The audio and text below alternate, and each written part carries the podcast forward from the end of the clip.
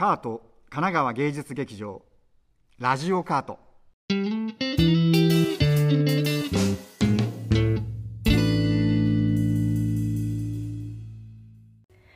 今回のラジオカートでは5月13日から21日にカート神奈川芸術劇場中スタジオで上演いたしましたにじむ町の果てより5月14日17時公演終了後に行われたにじむ町の果て作演出の谷野九郎さん野毛大道芸実行委員会委員長の田井正信さんカート神奈川芸術劇場芸術監督長塚圭史のアフタートークをお届けいたします。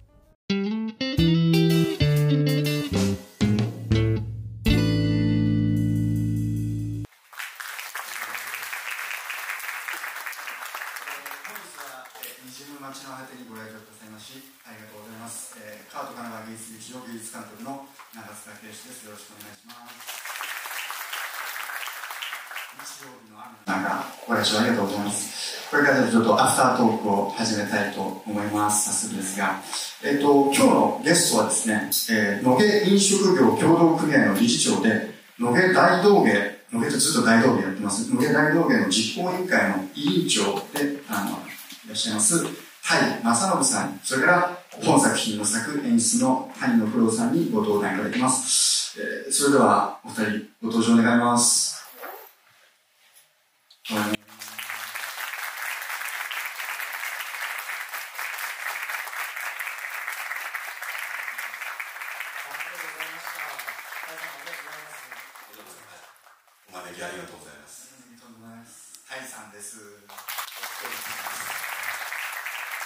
サックスの谷間さんです。じゃあ座って。えっと、まあ、なんで今回このタイさんに、あの、ゲストで来ていただいたかっていうと、この作品は2021年に2年前に、あの、この二重の、二重町の果てっていうふうなタイトルで、えっと、二重町だ。二重町としてそう上演されたんですね。で、えっと、その時に、あの、まあ、コロナでちょっと大変な時期だったんですけど、太陽さんが、まあ、その県民劇を作ろう、県民の方たちに出演していただいた作品を作ろうということで、まあ、本当にコロナの中難しい時期だったんですけど、太陽さんは、まあ、あの、せっせと、あの、いろんな街を、こう、この地域を探索してて、で、その中で野毛に特に中心的に足を運ばれて、で、まあ、セットも、これ前回のセットをまあ、お話しますけど、前回のセットから引き続き、これをちょっとバージョンアップした形で、あの、今、あの使用してるんですけど、で、まあ、その、まるでの、野毛の街を切り取ったみたいな、あの、セットをあの作ったっていうこともあったんで、あの、野毛で、あの、いろいろと活動されてらっしゃり、お店もやってらっしゃる大さんに来ていただこうというふうに思って、あの、今日は来ていただいた。太陽さんの方からもし、あの、そうですね、その2021年の時、作った時は、そのまあ、あの、ここが、な、あの、長塚さんが、あの、芸術監督として初めて、えー、就任する年で、まあ、あこの劇場がこう外に開く、街に開いていく劇場を目指すっていうことで、まあ、僕もその中に、まあ、あの、仲間に入れてもらえたらいいな、なんて思って、でどういったものを作ればいいかなと思った時に、やっぱり僕、まあ、お酒好きなんで、飲みの方にまあまあ行ってたんです。で、あそこのなんかこう、まあ、日の出町とか小金町とか、あの辺りの雰囲気はとっても好きで、まあなんかあの街をそのままそっくりそのここにも舞台に街の一角を、ちょうどあの、コインランドにもあるんですよ。ここんな汚くはないですけど、あって、まあそこを見ながら、そこの周辺のこうバーとか、まあちょっとこう、中華料理屋さんとか、なんかああいったものを見ながら、あここをそのまま持っていきたいなと思って、まあ、街を作ってそこで、えー、生活する人たちっていうのを、まあ、2021年に作ったっていうのが最初ですね。そこまでこう街と一緒に何かできるもちろんこの作品えー、前回もそうでしたけれども県民の方たちがあの参加していて、まあ、本当に多多様なというか多国籍なあの座組でやらさせてもらって皆さんの県民を中心とした方々が集まってくださってはい。あの、本当に、これはもう、ここだけというか、最初に、2021年に上演するってことは、まあ、2020年とか19年からの準備の話をしてて、最初は谷野さんは、野毛の、あの、飲食店、あそこ気に入ったんで、野毛の飲食店の方たちに、あの、スナックとかに行って、あの、そこで、お店の方たちに、あの、出演交渉して、スナックのママたちの、えっと、合唱の、あの、シチュエーション、劇を作りたいっていうふうに本気で、あの、コロナ禍に、あの、スカウトしに行くっていうことをしていたんですよね。でそうなんですよ。あの、都橋飲食店あそこの2階のスナックに行って、何回も言いましたよ。もう何回も口説いて、いやよ、私、恥ずかしいみたいな。いいじゃないですか。出ましょうよ、みたいな。そのうちそれベロベロになるから結局忘れるっていう毎日でした。それ聞いてものすごく感動したんですけど、まあ、当然コロナでそれは無理で、いろんな手を変え、視点を変え、だけど、やっぱり地域と劇場が繋がっていく、野毛の人たちに、野毛の方たちにね、カート神奈川芸術劇場知ってますかって知らないです。知らない方たちまだいっぱいいるんで、だからそう考えてもやっぱりなんかそのアプローチとても面白いなっていうふうなことで、まあ、と言ってね、こうやってゲストに来てこの劇を見た後に何かを喋るっていうのは、かなりのね、あの、これあの、高いですよ。でも、僕、ちょっと、あの共通点があるかわからないんですけど、最初この作品作るときに、なんかこう、暇になったら、どんなことするかなと思ったんですまあ、それはお酒飲んだりするかもしれないけど、暇だったら、どんなことどん、どんな行動をしだすだろうみたいな。それを割とこう中心に作っていったんですよね。きっと、なんか、こんなこと言ってることたまにいらっしゃるじゃないですか、暇な人今でも。なんかこう何してるかわからない。普段何してるかわかんないなみたいな人。ああいうのを参考にしたところあるんですよ。あの、僕もあの突然、要するに飲食店やってて、あのコロナになって、まあ21年、22年ってあの、緊急事態宣言、まん防になって、突然店をもう長期休業になった時に、じゃあ何するんだ散歩でしたね。ずっと毎日散歩してました。歩く。歩く。あの、一番びっくりしたの、えっ、ー、と、赤レンガ倉庫あるじゃないですか。あそこ、えっ、ー、と、21年と5月かな。緊急事態宣言で行ってすぐ嫁と散歩行ったら、人、お一人で。いまだに写真持ってますけど、本当に人いなくて、写真撮りまくりました。赤レンガに一人もいないっていう。で、じゃ、じゃあ何ですかって、さっきのね、あの、舞台の、あの、演出の方も、演出家の方が何を考えるとかわかんな、わからないみたいな感じで、今、なんか僕もそんな感じになってます。僕もあんまりよくわかってないですけど、何がですか？あの、この作品のこの作品のことでしょ？この作品、あの、正直、あの、舞台はあんまりご覧にならっしゃってる、普段、あの、ご覧になってる方も、ご覧になってない方も、こんな劇ないですこれ これかなり特殊で、こういう劇が上演されてる劇場はおそらくないと、あの、思いますね。だから、でも、それが、まあ、やっぱりでも、劇って、いや、いろんなもう僕らすっかりいろんな型にはめられていて、こういう話があって、こういう事件が起きて、その何かを真理をってって、そういうふうに見るのがもう当たり前になっている中で、やっぱり全然違う角度で物事を見る。で、これは確かに暇っていうことを、あの、これちょっと僕だけの簡単ね、この後ちょっといっぱい野毛の話していただきたいんですけど、僕の、その、一つ感想というか、やっぱりその暇もあるけど、でも僕らこれは何年のことかわからないけど、思考しなくなっていくことの怖さと、それからそれでも生きていく明るさとっていうのは、なんかその劇のストーリーというふうなところじゃなくて、やっぱりじわじわと血のようにそのことを感じる1時間20分だなっていうふうに僕はなんかあの思って、えっと、わかんないですよ、僕。何もわかんないんだけど、わからないことだらけなんだけど、でもな、なんかそういう時間、今日ちょうど劇団四季を見てきて、昼間に。すごいなって、いや、素晴らしいんですよ。あの、いや、すげえクレイジーボーイってこれめっちゃくちゃ素敵なんですよ。最高のミュージカルなんだけど。でもやっぱりそれは一つのエンターテインメント。でもこれはこれで相当豊かな、あの、時間になるのかなということも、やっぱ、あの、強く思いました。やっぱり僕ら考えなくなってくるときに感じたり、やっぱり感度を上げることって、いろんな刺激の中からも見つけられるし、こういう緩やかな時間の間を見つけることができるんだなということを思い、僕は本当に、だからどう思っても全然いいと思うんですけど、まあ僕にとっては非常に僕らしい時間でもあったなということをちょっとお伝えしました。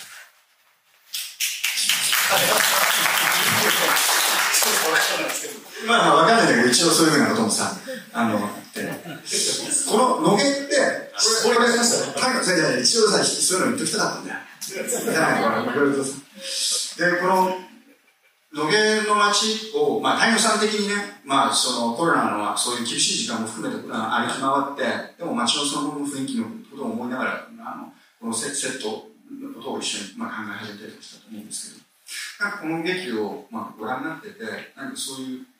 野毛となんか通じるというか、なんか、なんかそういうところってあったりしましたか？あの、まあ、ストーリーは別にして、あの、ストーリーはちょっとわかんないストーリーはちょっと別にして、あの、このセットなんですけど、あの、僕が、生まれが磯本杉田っていうところで生まれてて、で、中原町っていうところで、幼稚園、小学校1年生までいたんです。で、両原小学校っていうところで。で、え2年生の新学期の春に、本町小学校っていうあの、小学校のの近くにある、そこに転校で、えっ、と、うちの父が独立をして、えー、とんかつ屋を出したという、えー、ところで来たんですけど、あの初めて、まあ、うちの父が初めて店出したのが、えー、59年、えっと、僕が4歳の時に、桜木町デパートっていうのが、えっ、と、今のピオシティの横に立体駐車場があるんですけど、そこにあの、2階建ての通路が10時で、飲み屋街と、あと、まあ、1階は飲み屋さん、あ、食事屋さんかな。あとはあの、食料品店とかいろんなのがあって。で、2階はもう、今でいうバーみたいな、怪しい雰囲気の。僕なんかまだ幼稚園ぐらいだったんで、上には行ってないんですけど、あの、そこのとこにあの、1階のちょうど、えっ、ー、と、えー、桜木町駅側のところに富士屋があったんです。で、それが後に日の出町の駅前に移ったんですけど、そこで僕はあの、小学校入る前にずっとちょっと行った時があって、こんな感じなんです、本当に。もう、あの、えっと、その、桜木デパートの前には職業安定所があり、で、まあ、ドッグはもうあって、でそこら辺で飲んでるおじさんたちっていうのは、あの、当時沖縄市って言って、あの、要するに港にでっかい船入れないんで、沖に止めて小さい船でみんな荷物をで。それ、働く人たちってみんなあの、日雇いなんですよ。で、朝、そこの前に集まって、トラックに、あやにいいくらいくらいくらとかって乗せて行って、あぶれた人がもう、朝から乗ってて、とてもちょっと今の状態、もう飲めのめっちゃ怖そうです考えも考えられないです。すごかったですから。もうとても女の子が二人ぐらいで飲み歩くなんて今の状況だともう無理。でもう、えー、大体で、ドックって24時間操業なんですよ。あの、三菱重工の。で、えっ、と、3交代でやるんですけど、まあその人たちが朝終わった人たちはもう飲みに戻ってくる。で、桜木町の駅は、東急東横線が終点始発で、えっと、京浜東北線も終点始発だったんです。その時。で、10歳ぐらい、僕が10歳だから昭和40年ぐらいに、えっと、磯子の方まで延伸するんですね。えっと、最初磯子駅まで。で、それによって今度桜木町の JR は通待機になっちゃって、あの、まず第一次のこう、土下が落ちる時期が。で、その後は東急東横線が、えー、なくなった時点で、また第二次のとんでもないどん底が来た。で、そういう波が落ちることによって、あの、まあ、こんな状態になるじゃないですか。そこからまた、そこにまたいろんな人が入ってくるんですよ。あの、店がなくなる、潰れる、後継者がいないとか。そこにまた新しい人たち、別の人たちが入ってくる。それによって、こう入ってくる人によって街がやっぱり変わる。あの、外国人の方もお店出して増える若い人たちが入ってくる。そうすると、そのお店にまた新しいお客さんが来ることになって、今までのおじさんの街から、今のとんでもないあの観光地みたいな飲み屋街になっちゃったんですけど、あの、本当に、あの、やっぱり、やる人によって、お客さんが、いろんな人が来てくれるっていうところで変わってきた。だから本当これ見たときに、昔の桜木町そのまんまだな。すごい、すごいな。だ僕なんかは、あの、まあ、小学校は、あの、えっと、桜木町の駅っていうか、今でいう青少年センターの方っていうか、結構ね、えっと、えっと、上の、えー、青少年センターホールなんです。そこに行く途中にあるんです。音楽通りで、中学が、吉田中学って言って、えっと、長者町の5丁目の交差点のちょっとこちらで、僕の家からそこに行く最短ルートが、福富町の通りを突きってください。で、当時の朝7時半とかって、朝まで飲んでた酔っ払いだとか、で、あそこはやっぱり人種のあのルツクで、いろんな町の方が、やっぱりあの、朝鮮系の方とか、まあ、あの、えー、フィリピン、まあ当時フィリピンの人はあんまりなかったかな。やっぱり怖い町なんです。野毛とちょっと違う、また別の意味の怖い町で、そこが通学路なんですだから、あの、どういう街で育ったらこういういい子ができたのかな。あの、グレもせず、あの、あの変な風にもいかず、なんかちゃんと店を親なんとか好きで。街のことば考えます。好きな大人になったのかと、あの環境で。はい。でもすごいのは、いや、このセットって、その前回からさっきバージョンアップしたってお話ししましたけど、このセットあの、今回、まあ、県の方々も一緒に、あの、前回のセットをこの緑色にすごい塗ってるんですね。だから、倍というか、もう圧倒的に汚しがかかっている状態。その状態になってるこのセットが、当時のままだなっていうふうに。本当に昔のものですよ。匂ってきましたよね。いやいや、ちょっと今の話でね、あの、またち違う、こう、迫力が増しましたね。いや、そうですか。あの、あ、あの、高野さんはさ、えっと、えっと、大道芸はご覧になりました？僕先日、野毛の大道芸に行かれた方いらっしゃいますか ?4 年ぶりだったんですかこの間、そう。あの、4年ぶりです。ありがとうございます。これ、もっと手を挙げるようになった方がいいと思うんですけど、っていうのはね、本当にすごい面白くて、あの、えっと、クオリティがすごく高い。でも街全体が、まあ4年間ずっとやってきたことが、あの、やっとあの再開できたっていうふうな喜びもあったと思うんですけど、まあ、一作品一作品のクオリティがむちゃくちゃ高い。30分、ちょっと冷やかしで、ああ、ちょっとこれも始まるけど、まあ、ちょっと待ち合わせもしてるから少し、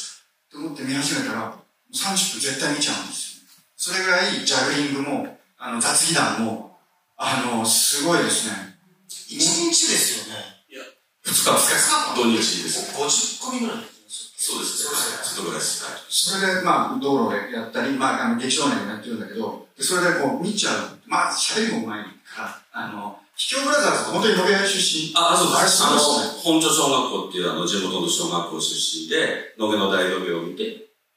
ね、それでジャグリングのもう、なんかもうトップになってるね。そうですね。双子の、えー、なかなかイケメンな。イケメンの。はい、それとかもね、やっぱすごいんだけど、で、それで、えっと、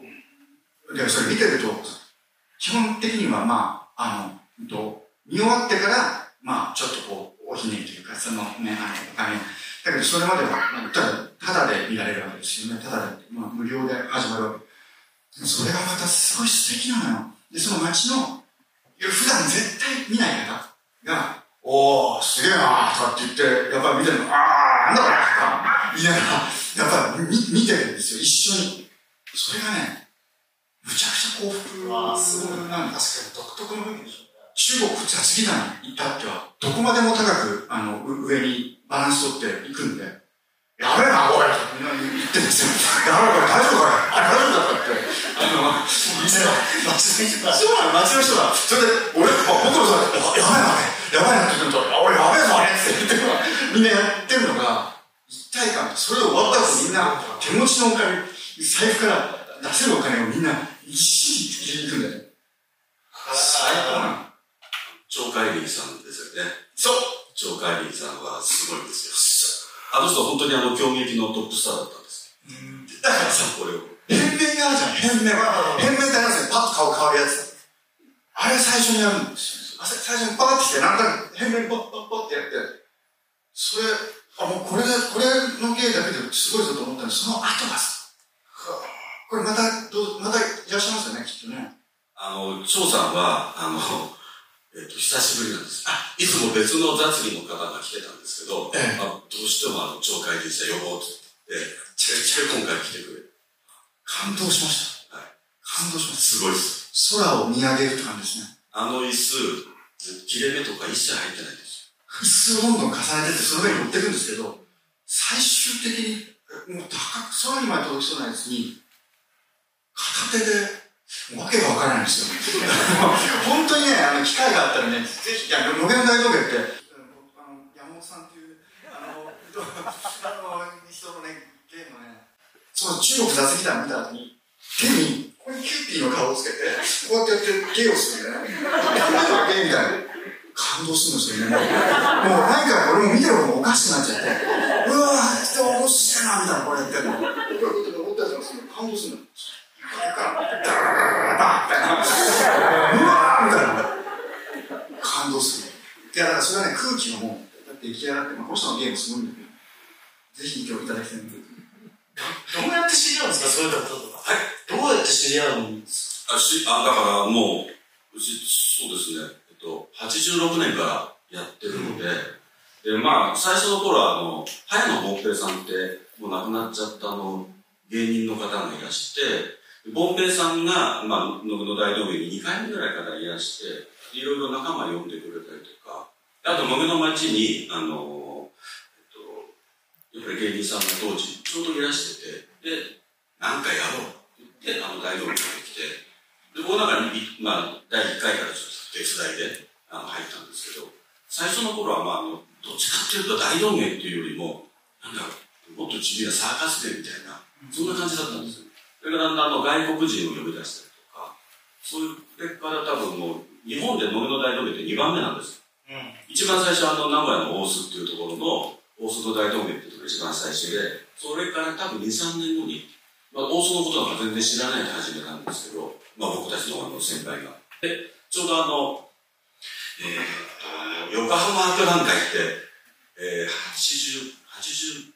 89年、98年かに横浜博覧会ってやったんですけど、ちょっと要するに今の港未来が、あの、えー、と、ドックを、えー、過ぎた、まあ、本木の方に移したり、で、そこの新しい土地を港未来地区って新しいと作って、で、そこに一番最初にその横浜博覧会をダンってやったんですけど、あの、そこら辺の頃からちょっと町おこしをなんかやんなきゃいけないって言って始まったのが、まあ、大道芸86年から始まったんですけど、当時もう大道芸人なんてお金にならない、で来る人はもう、酔いのその金はもう持たないよっていう、そういう芸人さんばっかで、寄せ芸人さんとか、まあ、そんな感じです。で、そういう人たちがだんだんそれをこう見てたあの子供たちが、大道芸に憧れていくんです。それであの、とんでもないあの、企業家さんとか、ああいう子たちが出てきて、で、まあ、とんでもないもうレベルの高い、あ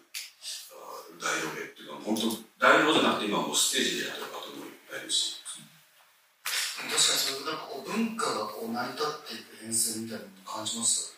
どんどんこういいろんなものに影響し合いながら大きくなっていくというか。あの、野毛の、僕なんかのだから先輩で、まあ、野毛大道芸を最初に考えた人っていうのが、あの、野毛に餃子の万里っていう、あの、中華料理屋さん古い、えー料理屋さんがあって、そこのあの、まあ、二代目の息子さんの、まあ、福田豊さんって言うんですけど、あの、この方の、ちょっと電通にちょっといたんです。一年半ぐらい。だけど、あの、お父さんが亡くなっちゃったんで、電通辞めて、まあ、万里を継ぐっていうことで戻ってきて、やっぱりそういう方ですから、あの、当時も野毛ももう本当沈んでる時代だったんで、なんとかしなきゃっていうんで、始まったのが、まあ、たまたまそこにあの、生尾光橋さんっていう、フランスに行ってパントマイムをやった方。で、その方も、あの、まあ、ある野毛にあるパパジョンっていうあのバーがあるんですけども、今、父さん亡くなって今、息子さんがやってるんですけど、そこになんか集まってなんかいろんななんかやろうなんかやろうって言った時に、まあ、その大統領その、まあ、共産がちょうど来たんで、面白いね、じゃあやろうかって言って、まあ、最初はあの、まあ、本当に、あの、あらっていう感じを、で、サーカスの人たちを基本的に基本集めて、で、ボンペイさんがいてっていう、で、あの、寄せ芸人さんが入って、そんな感じだったんですけど、まあ、それがだんだんだんだん、とにかくすごかったです。これ無限に聞きたいんですけど、あの、そろそろ、そろそろ時間だけど、ちょっとびっくりしたんだけど、これ、これ、大さんの話ね、これ聞いてからのべ行くとめちゃくちゃ面白いと思うのと、大道芸はぜひ見ていただきたいっていうのがありますね。ちょっと、なんか、大丈夫ですか？僕ちょっと、大さんと、大さんの話、僕ら聞き、あの、太陽さんなんか、溢れる思いが、いやいやいや、いや、あふれる思うよ。いやいや、このまま Q&A のないないまま、フェードアウトしていきたいなと思って。いや、あのー、そうそう、ちょっと結構今、結構いい人なんです結構いい時間だから、今日ね、ちょっと時間が早いから、なんとなく油断するけど、そういうわけにいかないよね。うんいかない。あの、で、でもこう、あまあ、一つには、といや、それはまあ、太陽さんはさ、別に街を抱えてるわけじゃない。これから、その、こういう、なんていうの、街っていうか、未来というか、まあ、前にちょっと聞いてるけど、これから先、こういう人間の営みが、なんか、太陽さんの中にどう見えてってるのかな、僕らのこういう、今ある生活というか、日常が、こうやって、あの犬なんかがさ、やっぱ見えるとさ、いろんなこと思っちゃうんだけど、太陽さんの中にこういう、こういう当たり、ありきたり人間の営みっていうのは、どこに向かってきてるのかっていうのを、前からそういうことを聞きたくなっちゃうんだけど、ちょっとだけ教えてほしいなと。もう、ジャンルなってますけど大丈夫ですか大丈夫です。ちょっとだけ大丈夫。まあ、あの、いやでも、本当に多分すごい暇になるんだ。でも、まあテクノロジーがもうままずね。でも、暇が作ってきたいろんなもの、功績ってあるような気がして、それがどんどん生まれていくのに対して、まあ、一つの遊びとか暇の潰し方でも、なんかそれがどんどん発展していくっていうのになるんじゃないかなと思ってるんですよ。で、それは、きっと、すげえ昔の野毛の姿だかもしれない。それがまた戻ってくるのかもしれないな。で、この緑に塗ったのも、なんかその、熊野古道みたいな、ああいうこう苔むした何千年前の、あ今、今から見ると、まあ、緑の世界じゃないですか。あそれをちょっとイメージした。で、緑にしたんですけど、なんかそのぐらいの時を、これから先、まあ、あの街が苔、苔むしていく中で、まあ、その中でみんなすげえおもろい暇の潰し方をしてるだろうなって、あの、こう、楽しく僕はあのすごくポジティブにこの作品を作っていきました。そのなんか面白いことやろうと思って。うん。あありがとうございます。聞きたかった100年後の野毛はどうなってますか？あの野毛がダメになってお客さんがいなくてなんとかお客さんを呼ぼうって言って始めたのが大道芸ででも今それを大道芸なくしてももう黙っても今お客さんがすごくお正月の金土日なんても昼間からもお客さんが溢れてるような状況になっててあのまあ街の中ではもう大道芸お金かかるからあのやらなくてもお客さん来てるじゃんっていう声もたくさんあってでじゃあ僕の大道芸の今実行委員長、僕の仕事はじゃあ大道芸終わることかななんて言ったら、やっぱり悲しむ人もいっぱいいるんです。一番悲しむのは芸人さんなんですけど、じゃあお客さんがやっぱりみんな見たがってるんです。で、町のね、そのお金は、まああることはあるんですけど、それをまあ大道芸に使わなくたってもっと他のに使えばいいじゃないかという声も確かにあるんですけど、あの、まあでもあれはやっぱり文化っていうのは、一回消しちゃうともう終わっちゃうんですよね。やっぱり続けるのがやっぱり大事で、あの、まあ、まあ、僕もやってるうちは、まあ、多分やめないなっていうところで、まあ、多分次の実行委員長になる人もやめないと思うんですけど、まあ、あの、安心して楽しく飲める街を作ろうと思って頑張っていきたいと思ってます。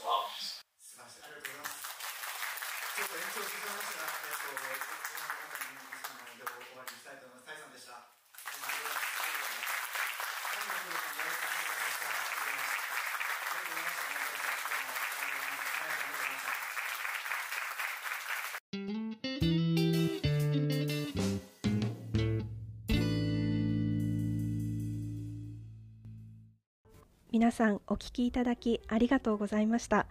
それではラジオカート次回のエピソードでお会いしましょう。さようなら。